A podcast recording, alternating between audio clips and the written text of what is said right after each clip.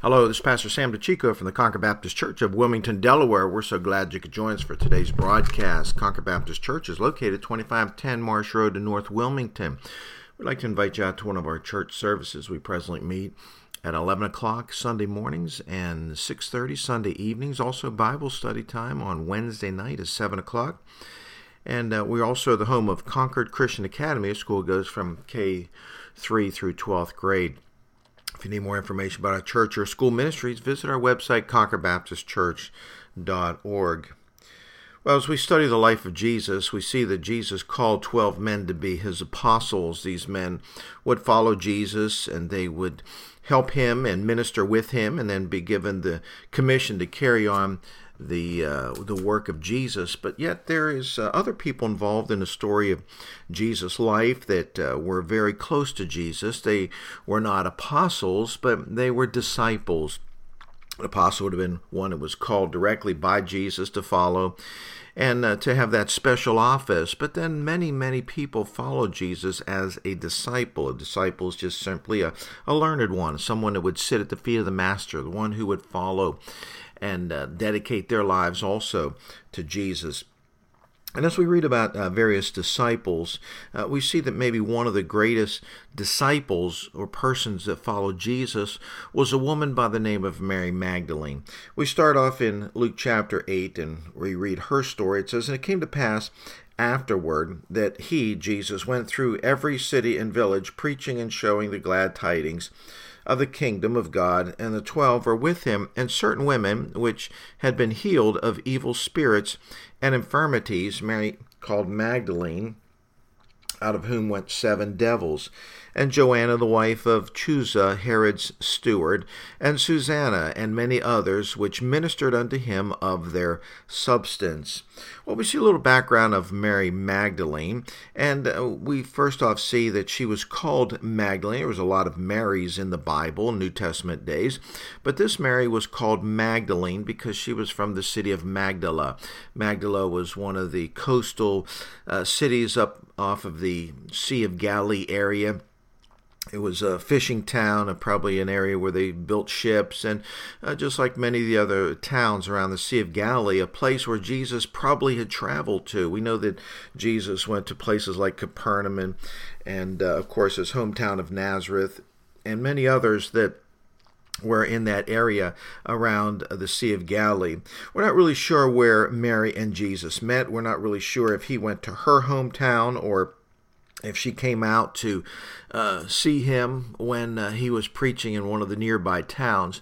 But what we do know about Mary Magdalene is that uh, she was one of a number of women that uh, followed Jesus and, and ministered to Jesus.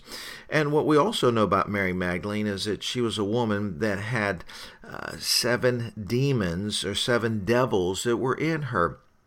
Now, as we read her story and think about her life, we know that certainly her life uh, was was must have been a miserable life. Uh, must have been a very wicked life, a very evil life. To have seven demons is bad enough to have one devil uh, within you, but yet to have seven devils that uh, are creating havoc and uh, probably mental anguish and emotional anguish and uh, just all the different things that go with demon uh, possession. Now, of course, uh, we uh, here, at least in, in the United States, uh, we don't really hear of any uh, demon possession. It doesn't mean it doesn't happen, and I'm sure there are some that have crossed people that they believe had been possessed with demons, but in biblical times, it seemed to be a, a quite a common occurrence that people uh, had demonic activity within them, and of course, uh, with demonic activity meant uh, you had very strange behavior. We think of the madman of Gadara that uh, was in the tombs, cutting himself and bound with fetters, yet nothing could contain him. Great strength, and would be weeping and, and tormented, and just a, just a miserable soul. And yet, when he met Jesus, uh, these demons left him. Uh, we think of others that came to Jesus on behalf of a child, and uh, a father or mother would talk about their child being possessed with demons and how that at times they would fall into fire and fall into water and foam at the mouth and uh, you know, it was a, a very uh, sad, a terrible way to live. And yet, as Mary Magdalene had been uh, tormented by these demons, there was a day in which she met Jesus. And that day in which she met Jesus, we don't know all the circumstances, but we know she was saved that day. We know that the demons left her that day, never to return again. And uh, certainly, as uh, she now has this new life in Christ, what does she want to do? Well, she wants to follow the one who delivered her. Can you imagine having a, a, tormented, miserable, terrible life, and all of a sudden your mind is set free, and your body is set free, and your emotions are set free, and everything that once controlled you now uh, has gone, and now you're under the control of God. And now instead of the evil spirits, uh, it is God's Holy Spirit. And so uh, Mary Magdalene, as well as some of the other women who had been possessed of demons, now were set free and because of their their freedom they have now, they uh, they are going to follow Jesus faithfully. Uh, as I mentioned about the madman of Gadara, whenever he was set free from his demonic activity, the first thing he asked Jesus was, "Can I follow you? Can I go with you?" And Jesus turned the man down. He told him to go back to his hometown and tell others about the things that happened to him. But in Mary's case, and in these other women, such as Joanna and Susanna, uh, these women now uh, possibly also had been set free. But uh, as they now want to follow Jesus, we see kind of a dynamics of the ministry of Jesus. We think most of the time of Jesus being with 12 men and that's it, and walking around to village to village, town to town, preaching, doing miracles. But yet it appears that there were a number of women that, that assisted them in their ministry, that maybe traveled with them at times. And it says here that they, they ministered unto him of their substance, meaning that they had possessions, they had maybe some wealth. Maybe Mary Magdalene had some wealth. We're not really sure. Maybe she had access to money or access to, to food or provisions. But yet these women now uh, probably do cooking and and and uh, ministering in in setting up the the housing or setting up uh, you know places for them to, to stay. We're not sure all of, of how these women took care of, of the apostles, but yet we see that this is an important ministry. Now, someone who had been set free uh, and, and has been blessed by Jesus now wants to bless him, wants to bless the apostles. And so the, the ministry of Mary Magdalene. It appears that Mary was uh, maybe one of the closest people to the Lord Jesus. And the reason we say that is because uh, we really don't read much of all or anything after this uh, until the very end of Jesus' life. And in John uh, chapter 19, verse number 25, as Jesus is hanging on the cross, we read there were several people that were there at the crucifixion. And verse number nine, uh, John 19, verse 25 says, Now there stood by the cross of Jesus his mother, and his mother's sister Mary, the wife of Cleophas, and Mary Magdalene. Now we know that uh, John was at the cross also, as we read that in just a, a couple verses later, but none of the apostles were there. Only John was there. All these people that Jesus had healed, where are they? All these people that dedicated themselves to Christ, they're not there at the cross, but Mary Magdalene's at the cross. She's there with uh, the mother of Jesus, Mary. And Mary's sister, who had the same name, Mary, also. So three Marys are there at the cross. And uh, what a tender moment. What a what a, a time of devotion. The apostles maybe were afraid that they might be the next to be crucified, and so they ran. They were not brave, and outside of John, none of them were there at the cross. These were good men, but but they weren't by Jesus at his moment of death. There were many others that would go on to follow Jesus, but they weren't there. But Mary Magdalene was there it shows that she was brave and courageous and dedicated and devoted. And even if she too would have been arrested and, and uh, possibly imprisoned or whatever persecution would come to her, she was willing to risk all to be by her Savior. The one who had uh, called out these seven devils out of her life now that she owed her entire life to, she was going to follow Jesus to the very end, to the cross. And so there is Mary watching Jesus in agony for six long hours as he suffers on the cross and his uh, uh, his his people, uh, the Jews, have rejected him as they have. Uh, many of them are walking past him, spitting upon him, laughing at him, telling him to come down off the cross. As the blood flows from his body that day, as his life is leaving him. Uh, yet there's Mary to watch every moment. And, and truly, it was a very uh, traumatic experience to watch Jesus die on a cross.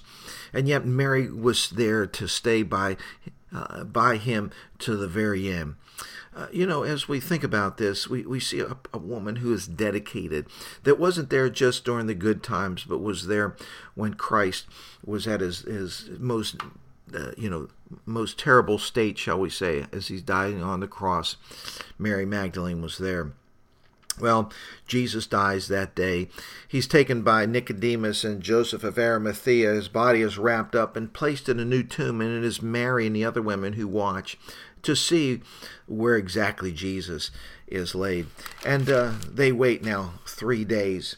And these women, which uh, Mary was one, would, would go to that grave uh, on the on the third day after the the death of Christ, uh, early in the morning on a Sunday morning, the first day of the week, the women come and uh, Matthew, Mark, Luke, John all record the the the events, and they all bring a little bit of different um, information. But in John's account, in John chapter twenty, we see in the first day of the week cometh Mary Magdalene early, when it was yet dark, unto the sepulchre, and seeth the stone taken away from the sepulchre. The stone was already rolled away, and you know, uh, she and uh, other women were going to go there and anoint the body of Jesus with spices. Just a, once again, another sign of dedication and as uh, they got there, uh, the stone is rolled away. Well, it says how that she ran back and told the others, and uh, later uh, John and Peter would run to the tomb and look inside and see the empty grave clothes and, and realize that the, the resurrection had happened, though they didn't understand, and Mary didn't even understand. She was one of Jesus' most uh, dedicated followers, but yet when Jesus said he would rise from the grave, three days after his crucifixion. For some reason, many, many did not understand that or maybe didn't accept it. But as the story continues in verse number 11, but Mary stood without the sepulchre weeping, and as she wept, she stooped down and looked into the sepulchre and seeth two angels in white sitting, the one at the head and the other at the feet, where the body of Jesus had lain. And they say unto her, Woman, why weepest thou? And she saith unto them, Because they have taken away my Lord, and I know not where they have laid him. And when she had thus said, she turned herself back and saw Jesus standing, and knew not that it was Jesus. And Jesus saith unto her, Woman, why weepest thou? Um, whom seekest thou? And she, supposing him to be the gardener, saith unto him, Sir, if thou hast borne him hence, tell me where thou hast taken him, or laid him, and I will take him away. And Jesus saith unto her, Mary. And she turned herself and saith unto him, Rabboni, which is to say, Master. And Jesus saith unto her, Touch me not, for I am not yet ascended to my Father, but go to my brethren and say unto them, I ascend unto my Father and your Father, and to my God and your God. And Mary Magdalene came and told the disciples that she had seen the Lord and that she had spoken, or that he had spoken these things unto her. Well, what a beautiful, beautiful story here as Mary Magdalene gets to see Jesus. And uh, she at first does not recognize him, which reminds us that Jesus is always there. He promised to never leave us nor forsake us, and though we can't always see him, he truly is always there. And as uh, he just spoke her name Mary, you see, Jesus said, My sheep know my voice. And she recognized the voice of Jesus. And it was there that she began to hold Jesus, and where he had to say, Touch me not, meaning, Don't cling to me, Mary. Don't hang on. I've got to go back to my heavenly Father soon and uh, just go tell my disciples and that I have risen, and I will ascend to my Father. Well, Mary Magdalene was the, the, the first one to see Jesus in his resurrected body. What an honor, what a privilege. She was the first one to experience that Christ had risen from the grave and saw him in person. And I believe that Jesus gave her that, um, that favor, that blessing, because of her being so devoted to him. And so we see a wonderful woman, a woman of faith, a woman of devotion, a woman who had a terrible background, but yet became a trophy of grace. We see a great disciple of the Lord Jesus Christ.